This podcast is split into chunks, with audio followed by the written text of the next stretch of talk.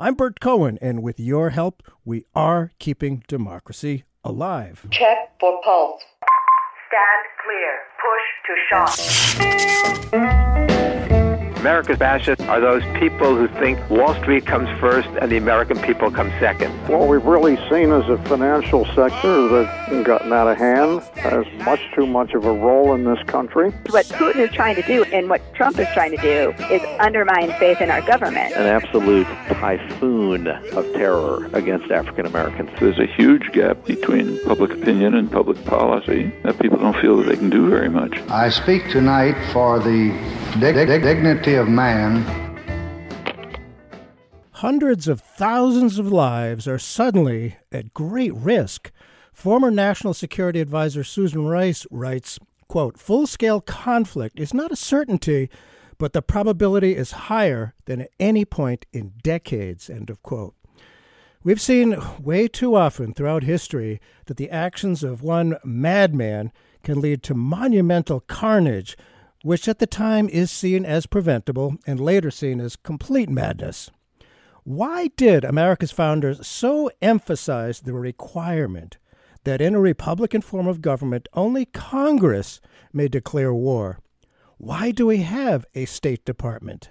How essential a part of the notion of self government is a built in mechanism to specifically require diplomacy and other measures to avoid and control the often inhuman mechanics of action, reaction, and shedding of buckets of blood known as war. In light of Trump throwing a stone into a giant hornet's nest of Iraq and Iran, is there any way available to stop the already intensely ramped up madness? With us today to talk about what so frighteningly looks like irreversible escalation and inevitable loss of many, many lives is Bill Hartung, Thanks for being with us uh, on uh, Keeping Democracy Alive, Bill.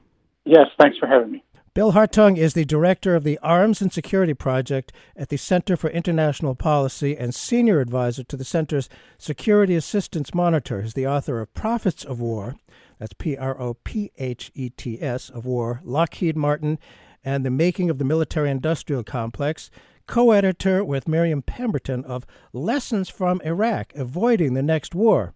His previous books include And Weapons for All, a critique of U.S. arms sales policies from the Nixon through Clinton administrations. Well, of course, we're going to focus today on the assassination of Iran's Major General Qasem Soleimani, its effects, and historical background. Uh, as one whose life has been shaped, perhaps more than anything, by the clear, rather obvious lessons of Vietnam, of America's war in Vietnam, I've been amazed at how effectively those unambiguous lessons have indeed not been learned. They seem to have been quite intentionally erased. I note that you co edited a book called Lessons from Iraq Avoiding the Next War. What were those lessons, and both why and how were those lessons erased? Well, I think one of the biggest lessons was wars of regime change just will boomerang on you. And you may remember President Bush's mission accomplished. Um, excuse me, I, I um, I seem to have something caught in my throat. I'm having a hard time projecting. I think I'm going to need a second. Okay.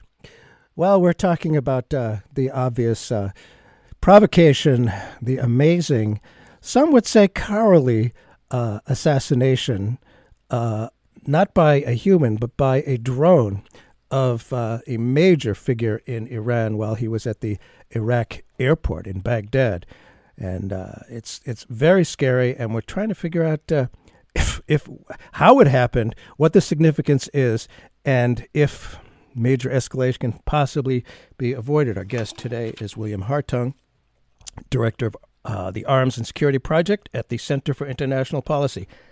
This is this is big stuff, and uh, this is a guy who who knows uh, whereof he speaks. He's been on Keeping Democracy Alive a few times in the past when we need to talk about uh, foreign policy, and uh, there's uh, very few people better and more uh, educated and more familiar with the workings of foreign policy in the United States. Bill, are you there? Hi, I'm I'm back. Oh, good, good, good, good. Well You wrote, uh, co-wrote the book "Lessons from Iraq: Avoiding the Next War." What were those lessons, and both why and how were those lessons erased? Well, as I was saying, um, part of it is you can't fight wars of regime change um, because no matter how simple it may seem to the average militarist, there's always complications. So we saw that with uh, George W. Bush's mission accomplished speech, where he basically said, you know, the war is over.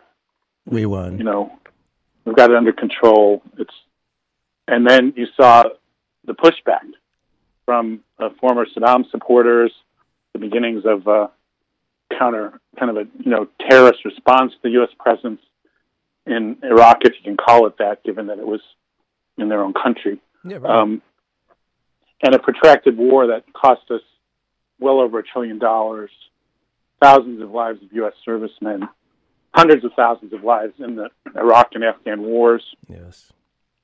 And, um, you know, incredible damage to our veterans, hundreds of thousands of them with traumatic brain injuries, oh, with yeah. post traumatic stress syndrome, and so forth. So one would have thought that that alone would be a reason to get out of these wars and not contemplate starting a new one. But um, for whatever reason, uh, not only our establishment, but certainly President Trump is one of our more erratic presidents, have either never learned or completely decided to ignore those lessons.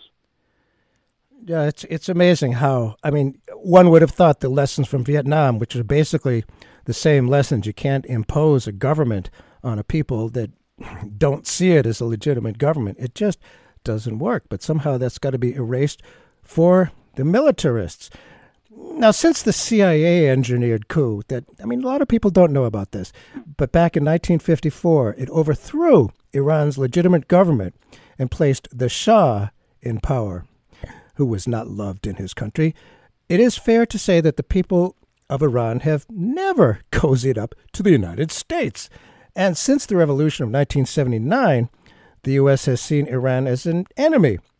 Now, fast forward to the current tensions. As candidate Bernie Sanders recently pointed out, countries from all over the world came together to negotiate the uh, nuclear agreement, which put a lid on Iran's nuclear program. The wise course would have been to stick with that nuclear agreement, enforce its provisions, and use that diplomatic channel with Iran to address a wide range of concerns, including their support of terrorism. Now, how does the Trump administration's abandonment of that nuclear deal from 2015 play into where we are today? And and uh, before I answer that, former National Security Advisor Susan Rice says Iran was quote in full adherence to its terms end of quote. Now it seems nuclear weapons may soon be in the hands of unstable and hostile regimes such as Iran. What was the reason given for Trump's reversal of the historic Obama and Kerry nuclear deal? Well, part of it was pure Trump. You know, any deal made by Obama was a bad deal. Right. Um, part of it was he thought he could bully Iran into what he called a better deal, which would mean not just curb their nuclear program, but their support for various groups throughout the Middle East, like Hezbollah and so forth. And um, that just wasn't going to happen. And so then he ratcheted it up with economic sanctions, economic warfare, thinking, you know, that would get Iran to buckle. And that didn't happen. And then finally, where where we are today with the military strikes and the risk of a greater war. Yeah, I'm not the greatest historian in the world, but I'm aware of uh, Hitler's uh, terror bombing, relentless bombing of London. Did they give up? Did they buckle? No, they didn't. They fought harder. And the same is true with northern Vietnam when the U.S. was bombing them. Did they buckle? No, they fought harder. And since 2017, when uh, uh, President Trump broke off the nuclear deal, there's been maximum pressure on Iran's economy. What was the goal of that? Uh, was there a goal at all? What have been the actual effects? Is there reason to think it had any positive effects on slowing Iran's activities in Yemen, Syria, or Lebanon? No, no. I think the idea was, you know, they, they claimed it was because they were going to force Iran to stop its various activities in the region. They were going to get a better deal than the nuclear deal. And that was a non starter, and it, it, certainly didn't happen. Uh, so what we saw was Iran continued to do what it's done in the region before. And as the pressure mounted, and it was being felt by the average Iranian, they felt the need to respond. And so uh, they interfered with oil tankers in the Gulf. It's believed that they were the ones who attacked the Saudi oil facility. Right. Back in and September, yeah. None of this was necessary. Uh, you know, as, as you mentioned, Susan Rice pointed out, they were adhering to the deal, and it could have been a bridge to negotiating those other issues. But instead, under Trump's, you know, my way or the highway, let's bully them into this approach, uh, we've ended up where we are today, where we're, you know, dangerously close to a war.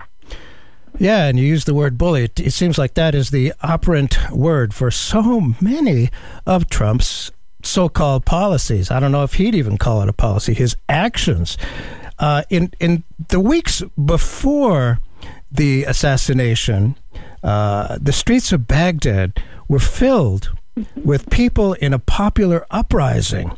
What was that about, and how popular has Iraqi Prime Minister uh, Mahdi been of late? Is his remaining in power not of great value to the U.S.? What about those protests?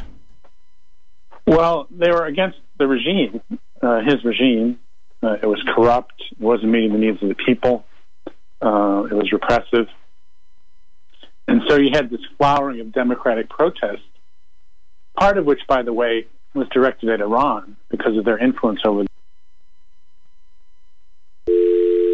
Oh my goodness! Now I messed up. Oh, hold on. Ah, jeez, this is too funny here.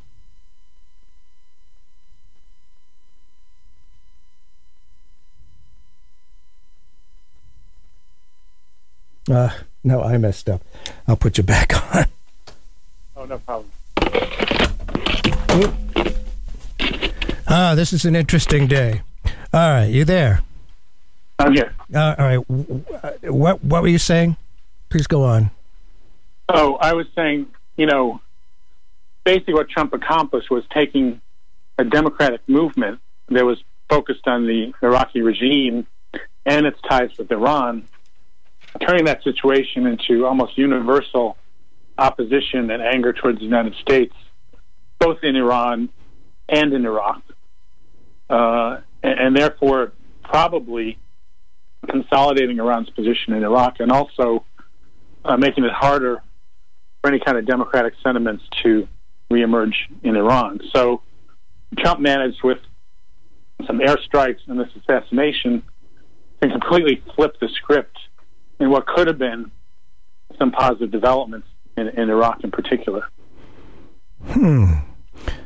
So these protests against uh, the uh, American-approved government, uh, I wonder what what they may have played into it, uh, into uh, uh, Trump's decision to to assassinate the leader of Iran. It seems just incredibly counterproductive. I mean, w- were there opportunities opening up? For change that might be beneficial to the United States by these popular uprisings. And, you know, I, I know there's been, Iraq is not Iran. They're two very different uh, uh, countries. They do share uh, so, some religion for sure, and Iran has had a lot of influence there. But Iraq, you know, was formed out of three separate nations after the First World War the Kurds, the uh, Sunnis, and the Shias. And Iran you know is is very very popular with the Shia. But what about how how does the the, the economic sanctions was it having any positive effect at all, or was it simply weakening the government we wanted to stay in power? Well, I think it did end up undermining the Iraqi regime, and it, as I said, it provoked these responses from Iran. Far from backing down uh, they felt the need both for domestic internal purposes and, and just their own take on the world uh, to push back. So, you know, from my point of view, Trump started this crisis and the question is, can we force him to, to rein it in? I wonder about that, if we can force him to do anything. But uh, taking to the streets often does make a difference. At least other countries realize that. We have, we here in the United States have been led to believe that we are powerless, that it doesn't matter taking to the streets. But my goodness, it absolutely does. Now, this president, uh, or prime minister rather, Mahdi of Iran, uh, said he considers the strike an act of aggression against Iraq that would light the fuse of war. And the Iraqi legislature passed a non binding resolution calling for the American military to leave. And in what ways has the energy on the streets changed, do you think, since the assassination? Is anger at Iran redirected now? Has it just forced uh, the two countries to be uh, closer alliances? Well, certainly the anger has been redirected towards the United States. Whether in the long term that means Iran will maintain its influence there is, is hard to know. Um, but we've got a long way uh, to get to, especially if a war intervenes, um, to, to, know how that's going to play out. And, so, and just in case some people forget, there was a brutal war between Iran and Iraq not that long ago in 1980 where you know each they, they fought really hard one against each other. So you know traditionally they've not been super close allies. They were killing each other. And I wonder about uh, precedent. Uh, in, in April 2017, the United States launched, at Trump's direction, launched 59 Tomahawk cruise missiles from the Mediterranean Sea into Syria, aimed at the Shayrat air base controlled by the Syrian government that was apparently all there was to it. And it did not become an act of war. I'm curious why uh, that didn't. It seems to have had no effect on Syrian policy in that civil war, which has gone on for a long time. Could it have been done for domestic American consumption, do you think? And that perhaps the Syrian government actually understood it and kind of winked at it? Because it's not clear how much, if any, damage was actually done by that. Somehow that was not seen as an act of war. Can you explain that? Well, I think it was perceived as a one off. Uh, I called it at the time part of Trump's P.T. Barnum foreign policy. uh, you know, basically more show than kind of strategy. And because it didn't do a lot of damage, I think the Syrian government went about its business uh, and just shrugged it off. But it, it's quite a different thing to um, assassinate the second most powerful leader in a foreign country on the, the soil of, of a third country. For those who may have just tuned in, Burt Cohen here. The show is Keeping Democracy Alive. Our guest today is Bill Hartung, who is uh, director of the Arms and Security Project at the Center for International Policy, and we're talking about the uh, ripple effects of the uh, of Trump's assassination of uh, Soleimani at the airport in Iraq. I wonder if anybody, Republicans here in the U.S. or anybody, is saying that the assassination is not an act of war. I, I just I can't imagine how they could say that. Do you know if they are saying it's not? Other than Pompeo and the administration, I don't know anywhere in the world where this isn't viewed as an act of war. I mean, there may be some conservative elements, pro-Trump elements, but almost universally, the, the sense is that uh, this is a provocation uh, and an act of war. And I, I can't, you know, they're not going to, I can't imagine them backing down. I mean, Britain didn't back down, Vietnam didn't back down.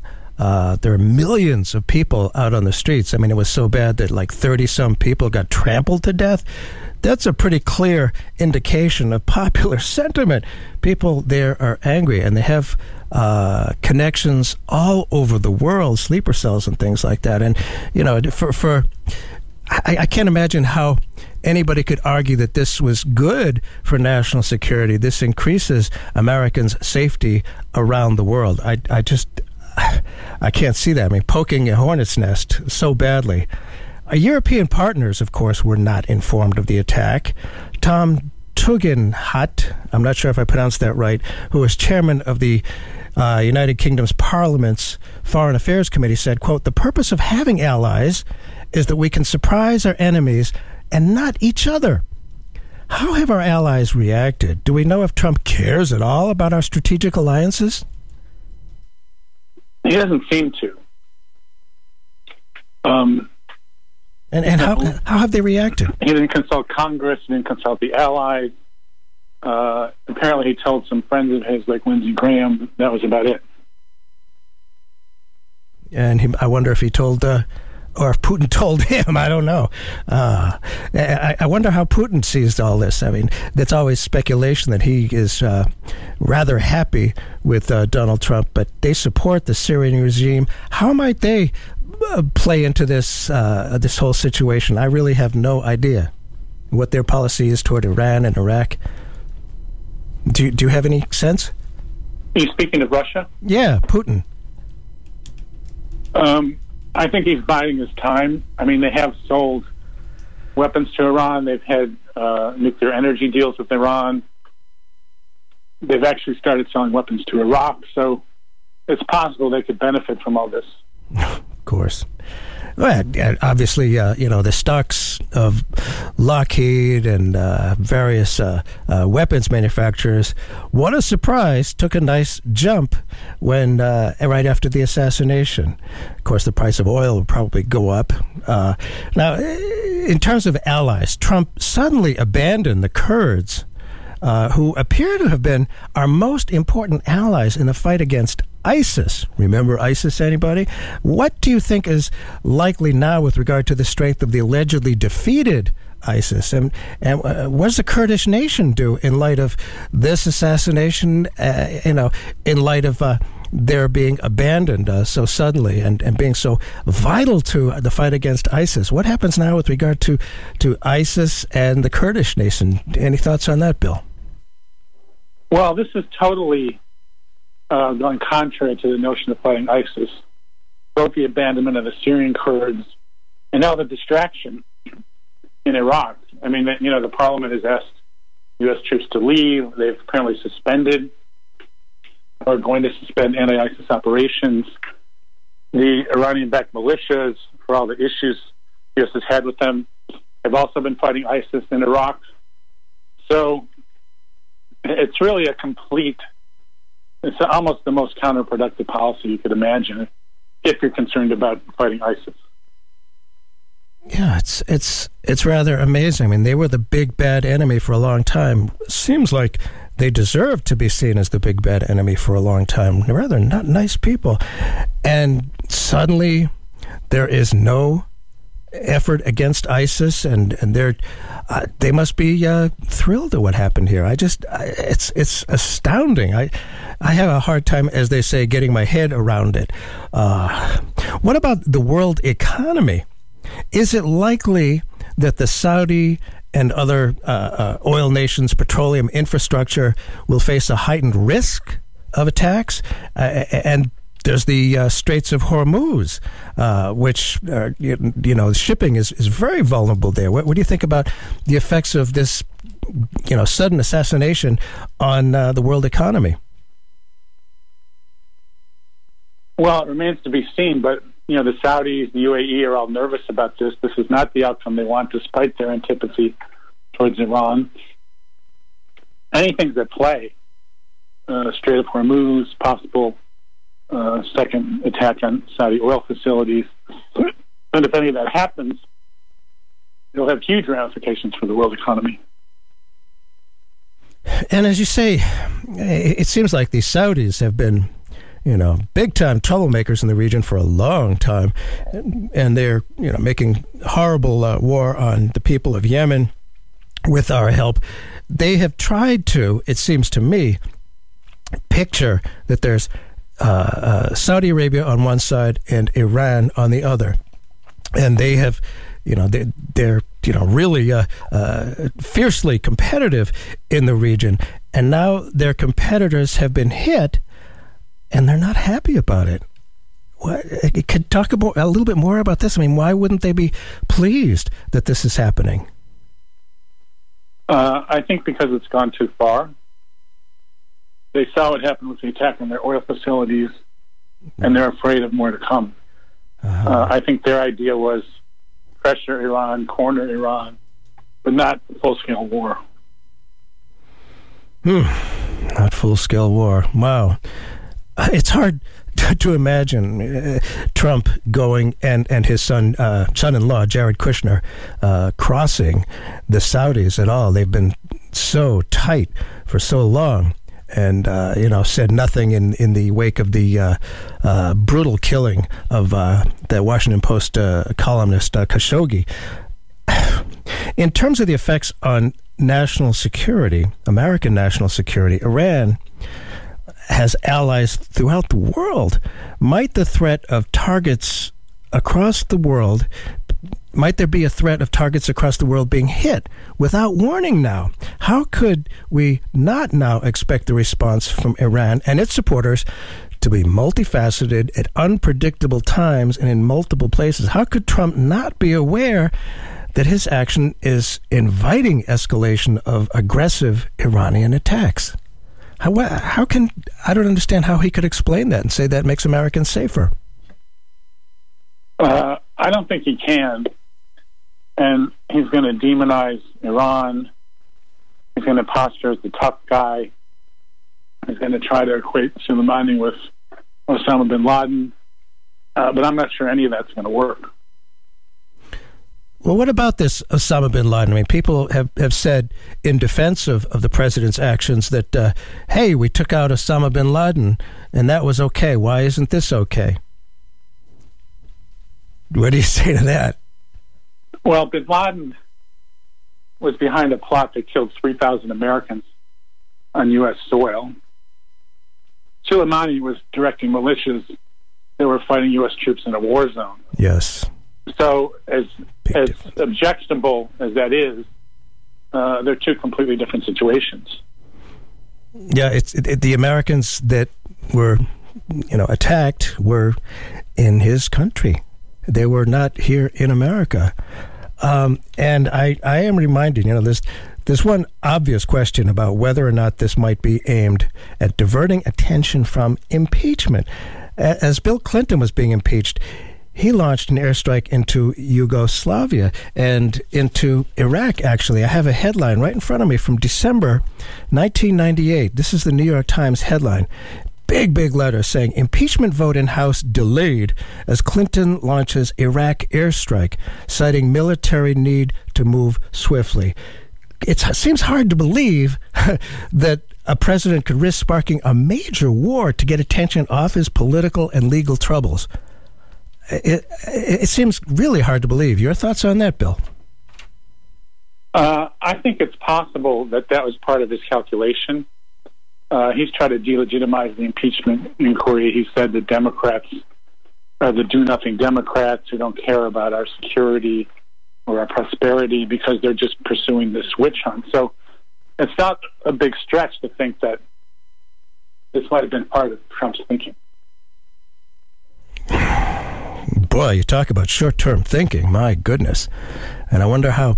Do, do you have any sense of how the uh, U.S. military is reacting? Oftentimes, from what I've seen thus far, they are very worried about this guy in the White House, that, that he doesn't seem to understand uh, military consequences.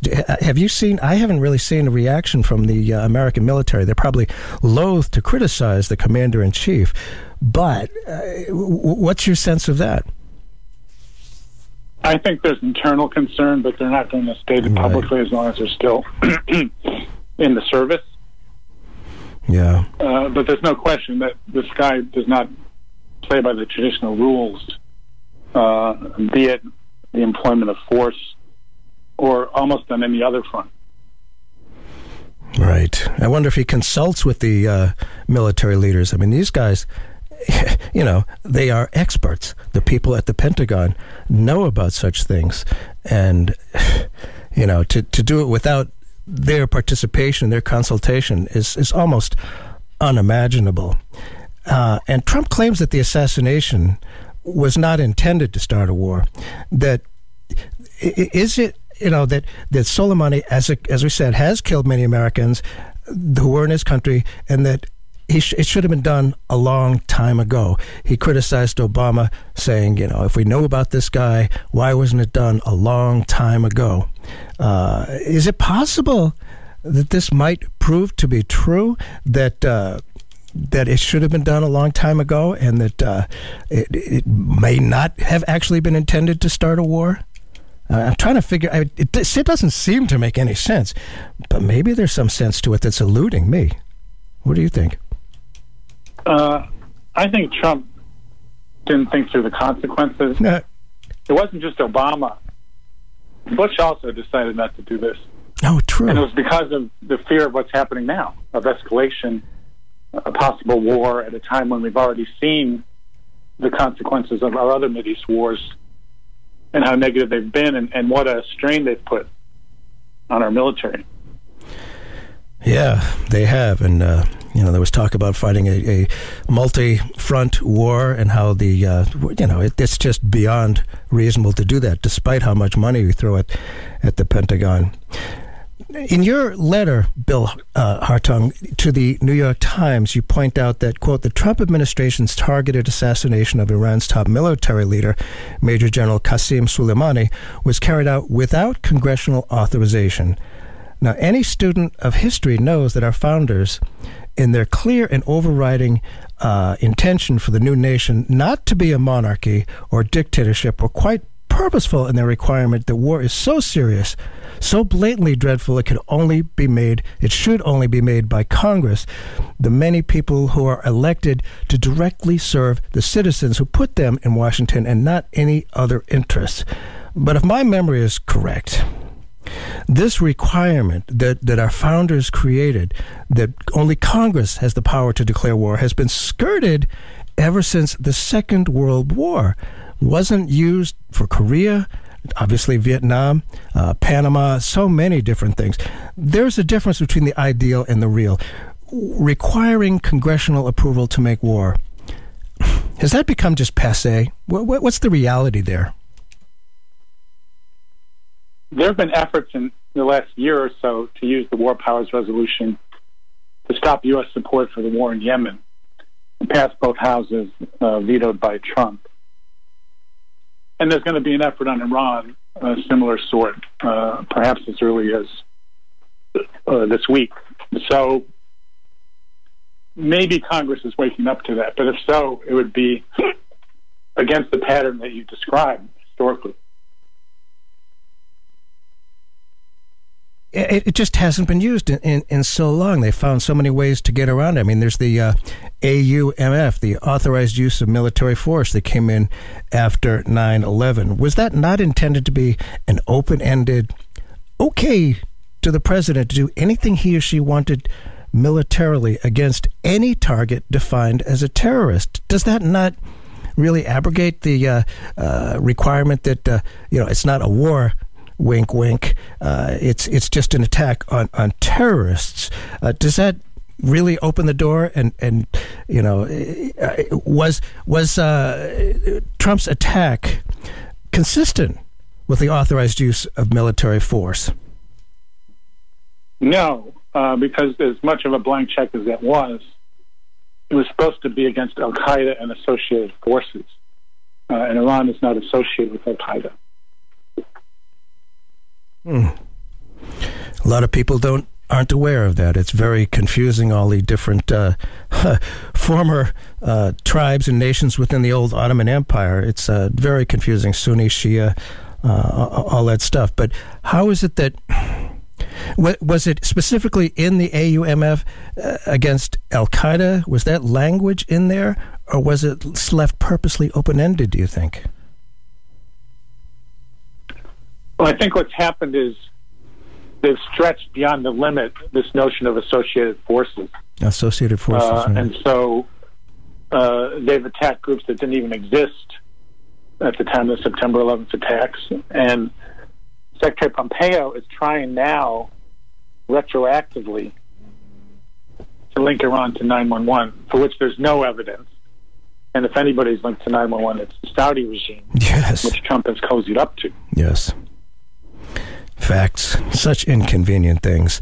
For those who may have just tuned in, Burt Cohen here. We are keeping democracy alive. Our guest today, Bill Hartung, director of the Arms and Security Project at the Center for International Policy. We're talking about the uh, the background, the context of the uh, Trump assassination of uh, uh, Qasem Soleimani uh, and what happens from here, what might be possible. It's it's pretty frightening time, and the War Powers Act, if I remember correctly, and I may not, uh, Congress reasserted uh, this responsibility back in 1970 when the War Powers Act was uh, uh, installed uh, to end Nixon's similarly impulsive escalation of the war in Vietnam into neighboring Cambodia.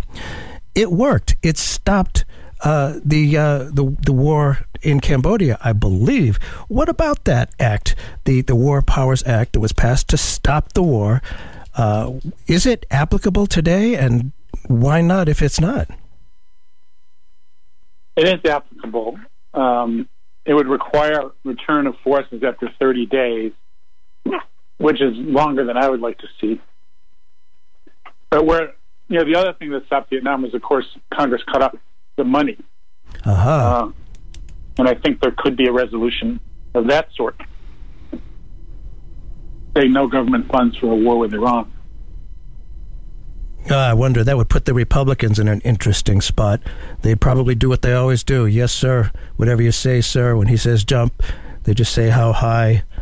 But uh, I know there is uh, uh, action going on in Congress right now, and we'll get to that before the end of the discussion.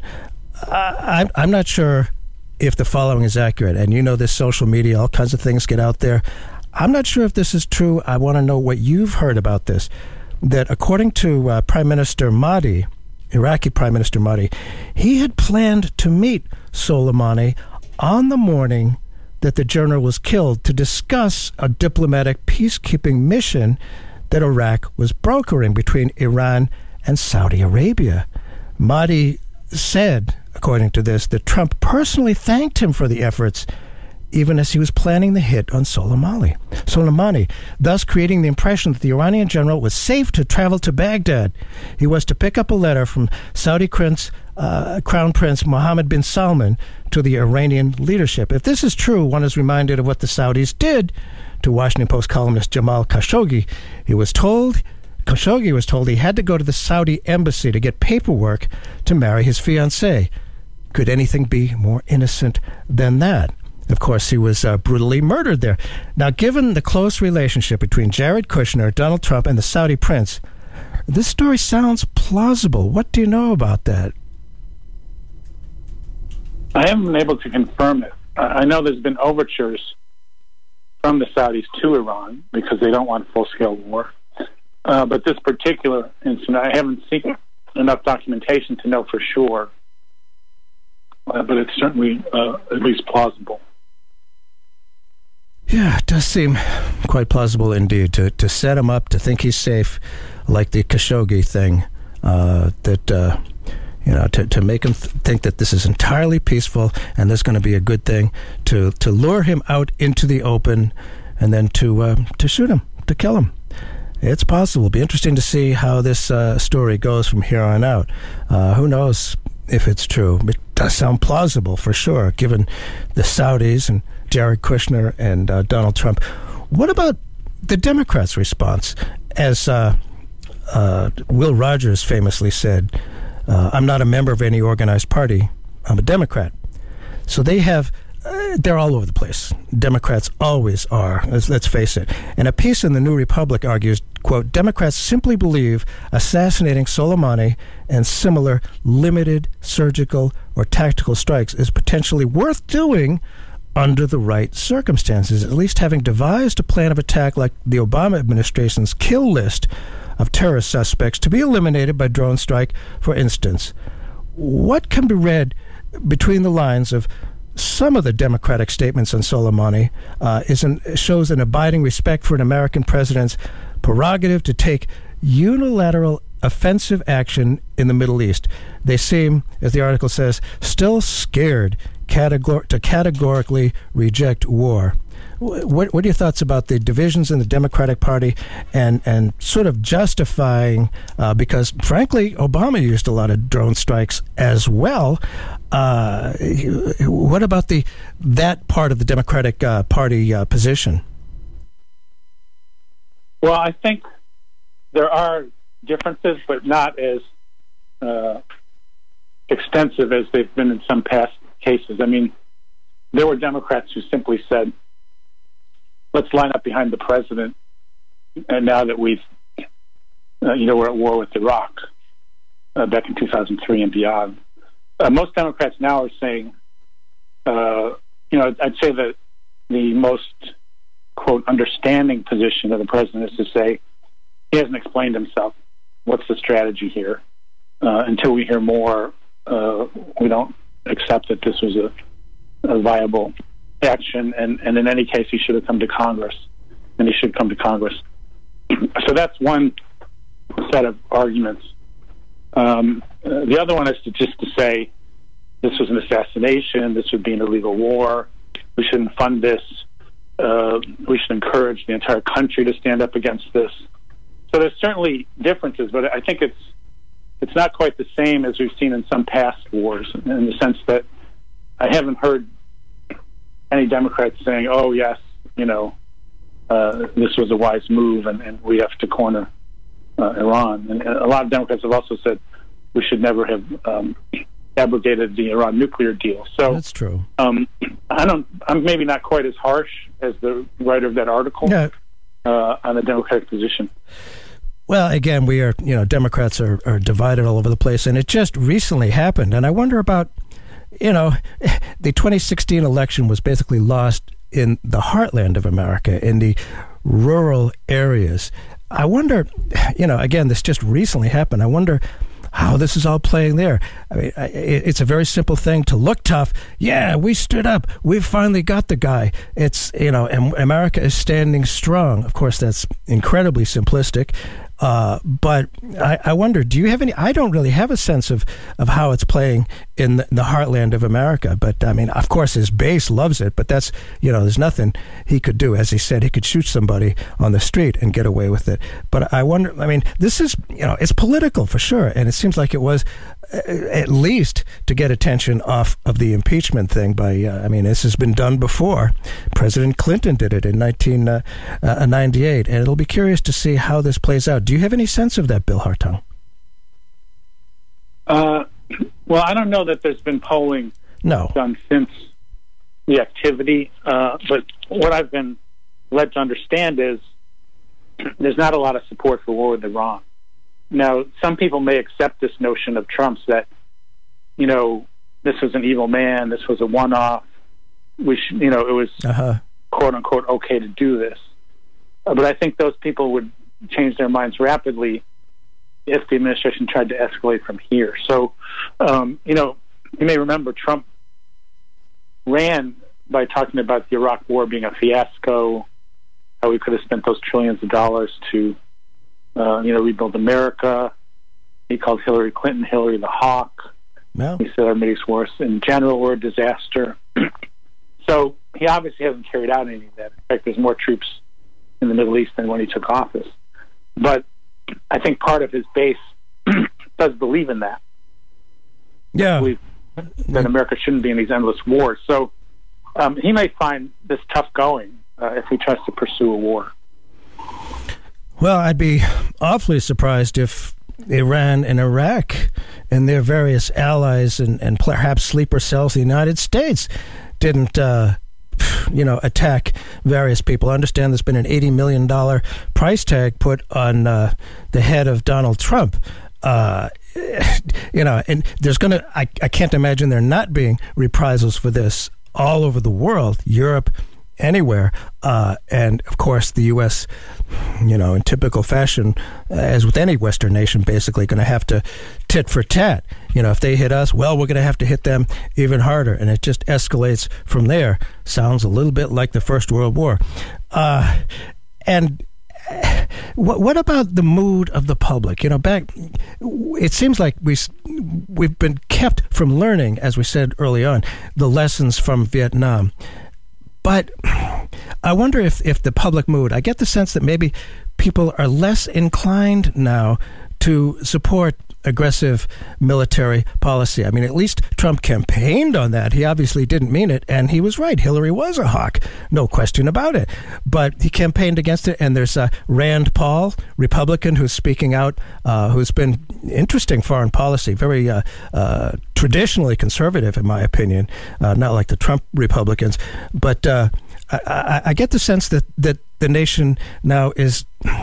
It, it's harder to unite us uh, for a war. And again, after the First World War, uh, it was really a challenge for Franklin Roosevelt to whip up the nation to fight the Nazis in a Second World War because we had this bad experience. And we've had a lot of bad experiences. I mean, we're not winning in Afghanistan. You know, a lot of Americans have come back wounded and dead.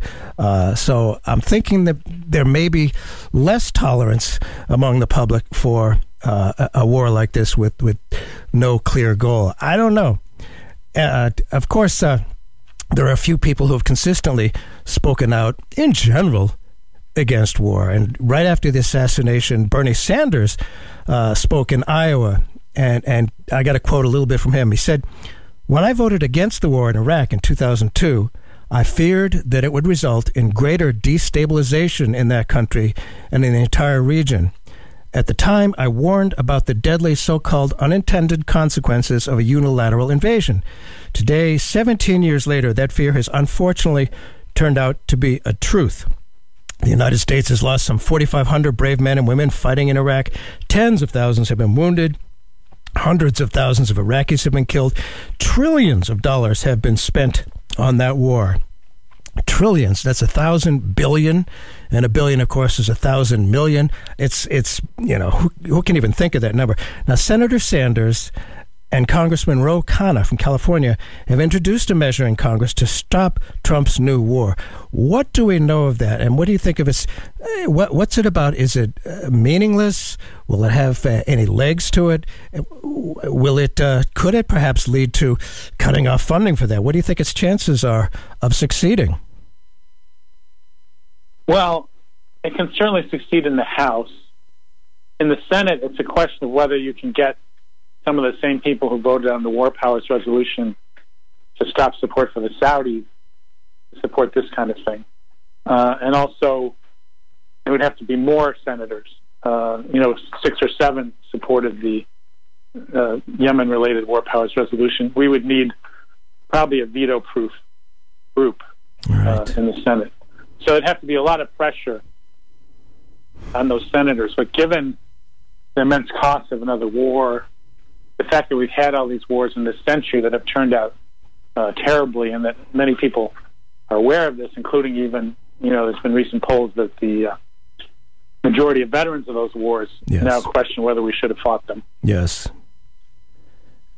And I, I, hope more veterans do speak out because, as you recall, you know, it was the veterans speaking out against the war in Vietnam that really changed public opinion. And I, I, I hope that they do that. And there's, what about that? There was, I mean, the U.S. has been very much supporting the Saudi war in Yemen, which has been just an incredible catastrophe.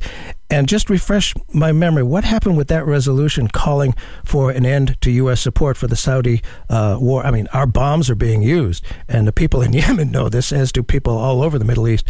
What, what happened with that uh, resolution? What was it about, and, and, and how did it end up?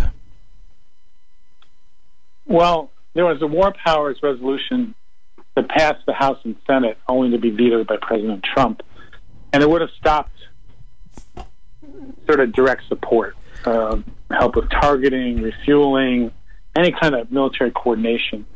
Uh, and then there were separate measures to stop the arms sales, which also passed and were vetoed by Trump. So uh, Trump is really the obstacle at this point to ending U.S. involvement in that war and, and ultimately ending the war itself.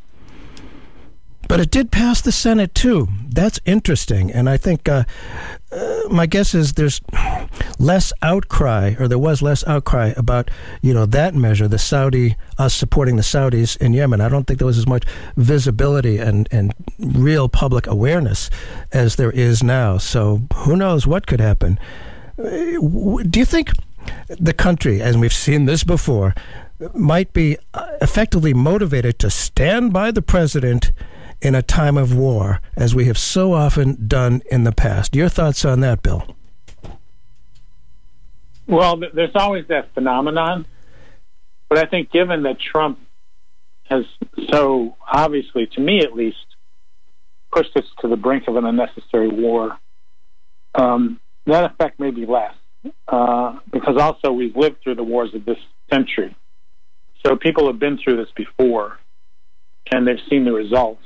So, so I think Trump may not get that benefit that some past presidents have had when they've gone to war. Oh, interesting. Yeah, how can you, uh, you know, switch horses in midstream, whatever? I mean, we're, we're in a war. Uh, wow, that that will be an interesting thing to see. And uh, this, as as I mentioned before, you know, street action. When I'm often reminded of uh, A. Philip Randolph, who was the head of the uh, Pullman Porters Union back in the 1930s, a black man who uh, was uh, talking to President Franklin Roosevelt about ending discrimination based on skin color. And the president said something like this. I don't remember the exact words. I'm with you. I agree with you. You're right. Now go out there and make me do it. And what he meant by that was show strength. Because politicians need to see that the public is with them before they're going to act you know that they tend to lack courage on things like that. But if they can see the public is there uh, then they make it safe for the politicians to do it. I, I, I know there are some demonstrations being planned. There hasn't been a big one really since the uh, right after the inauguration. Uh, I I don't know if there were any organizations. And again, people have been convinced that we don't have any power, that we are powerless, but we're not. So it'll be interesting uh, to see. Uh, I don't know if you have any uh, uh, you know ear to the ground if anything like this is happening. If there are any organizations trying to you know put people out in the streets here. Um, well, yeah, there's groups like Code Pink. There's groups like Win Without War, which are trying to put more pressure on the Congress. Uh, there's groups like the Friends Committee on National Legislation. Oh, of course. Uh, there's groups like Peace Action. So the groups that have worked on these issues are rallying, and they're finding uh, a lot of positive responses. Uh, you I think if we could flood Congress with not just hundreds, but thousands and tens of thousands of messages from constituents. Yes. To the point where they thought, well, you know, if I support this war, I may be putting my job at risk. I think that's when we'll see some results. That does work. It really does. Self protection, cover CYA, as they say. So, I always try to end on a positive, optimistic note. Might this incredible crisis be an opportunity for democracy to reassert itself? Your thoughts on that, please. Well, not only might it, but it, it must. Um, and I think it's it's well past time. And I, I think this kind of focusing mechanism of just how disastrous this would be may well bring people out who have been standing back uh, from really expressing themselves politically. So, so I have, I do have hopes for that. And again, people, if people are listening who really want to do something here, you know, there's sometimes it's sort of. Uh, uh, feel may feel good to stand out in a corner and hold candles and hold signs. Uh, and I, you know it's not a bad thing and i think you know it can it can help a little bit but you know just doing that and then going home that ain't enough so, so what can people do? Do you think, if you were, you know, to, uh, to wave a magic wand, what can people? Well, not realistically, what can people do to to end uh, this insanity? You know, I mean, it's the money. You know, if they can somehow, if somehow cut off the funding for this, I don't know if that's possible. But but your thoughts on this? And to, and we have, you know, the presidential primaries are going on now too. People can go and see the candidates variously in Iowa, New Hampshire, and, and Nevada and South Carolina. So so, what do you suggest people can do? Can you be a cheerleader, perhaps? Well, I think everything we can do, we must do. So, I think that means people in the streets. I think it means pressing our members of Congress. I think it means carefully quizzing and vetting the presidential candidates. I think it means articles, letters to the editor, web posts, uh, having speakers and teach-ins at universities, at religious organizations. Um, and there have been some I, I mean, I think in the short term, this may not, um, you know, be able to move quickly enough. But on the issue of Saudi Arabia, for example, there's a movement in Massachusetts to divest their pension funds from uh, Uh-huh. companies that are arming Saudi Arabia. So I think some of those things may develop as well, and I, I think some of the student groups may start turning to divestment from military companies as an organizing principle also. So there's a lot of ways at it, and sometimes people, you know, you have to sort of look at who your contacts are, who you have influence over. Uh, because I, you know, I could write all the articles in the world, but unless there's organizing, Right. um, it- it's pretty much just a speaking truth to power Yeah. uh, exercise. It, it's really up to a much broader collective of people if we're going to make a difference. Well, we can do it. If people are interested in reading more of your stuff and uh, perhaps learning about the uh, uh, Center for International Policy, there must be some website to which you can point them. Yes, it's internationalpolicy.org. And also, if you Google my name, William Hartung, um, our organization comes up, and a lot of the places that I write will, will also come up. Well, thank you so much. Glad your throat's feeling better now. and uh, let's hope for some good things in the future. Uh, we can possibly avoid a war and uh, see what we can do about this man insane. Thank you so much, Bill Hartung, for being with us and keeping democracy alive. Thank you, and, and sorry for the glitches. All right, thanks.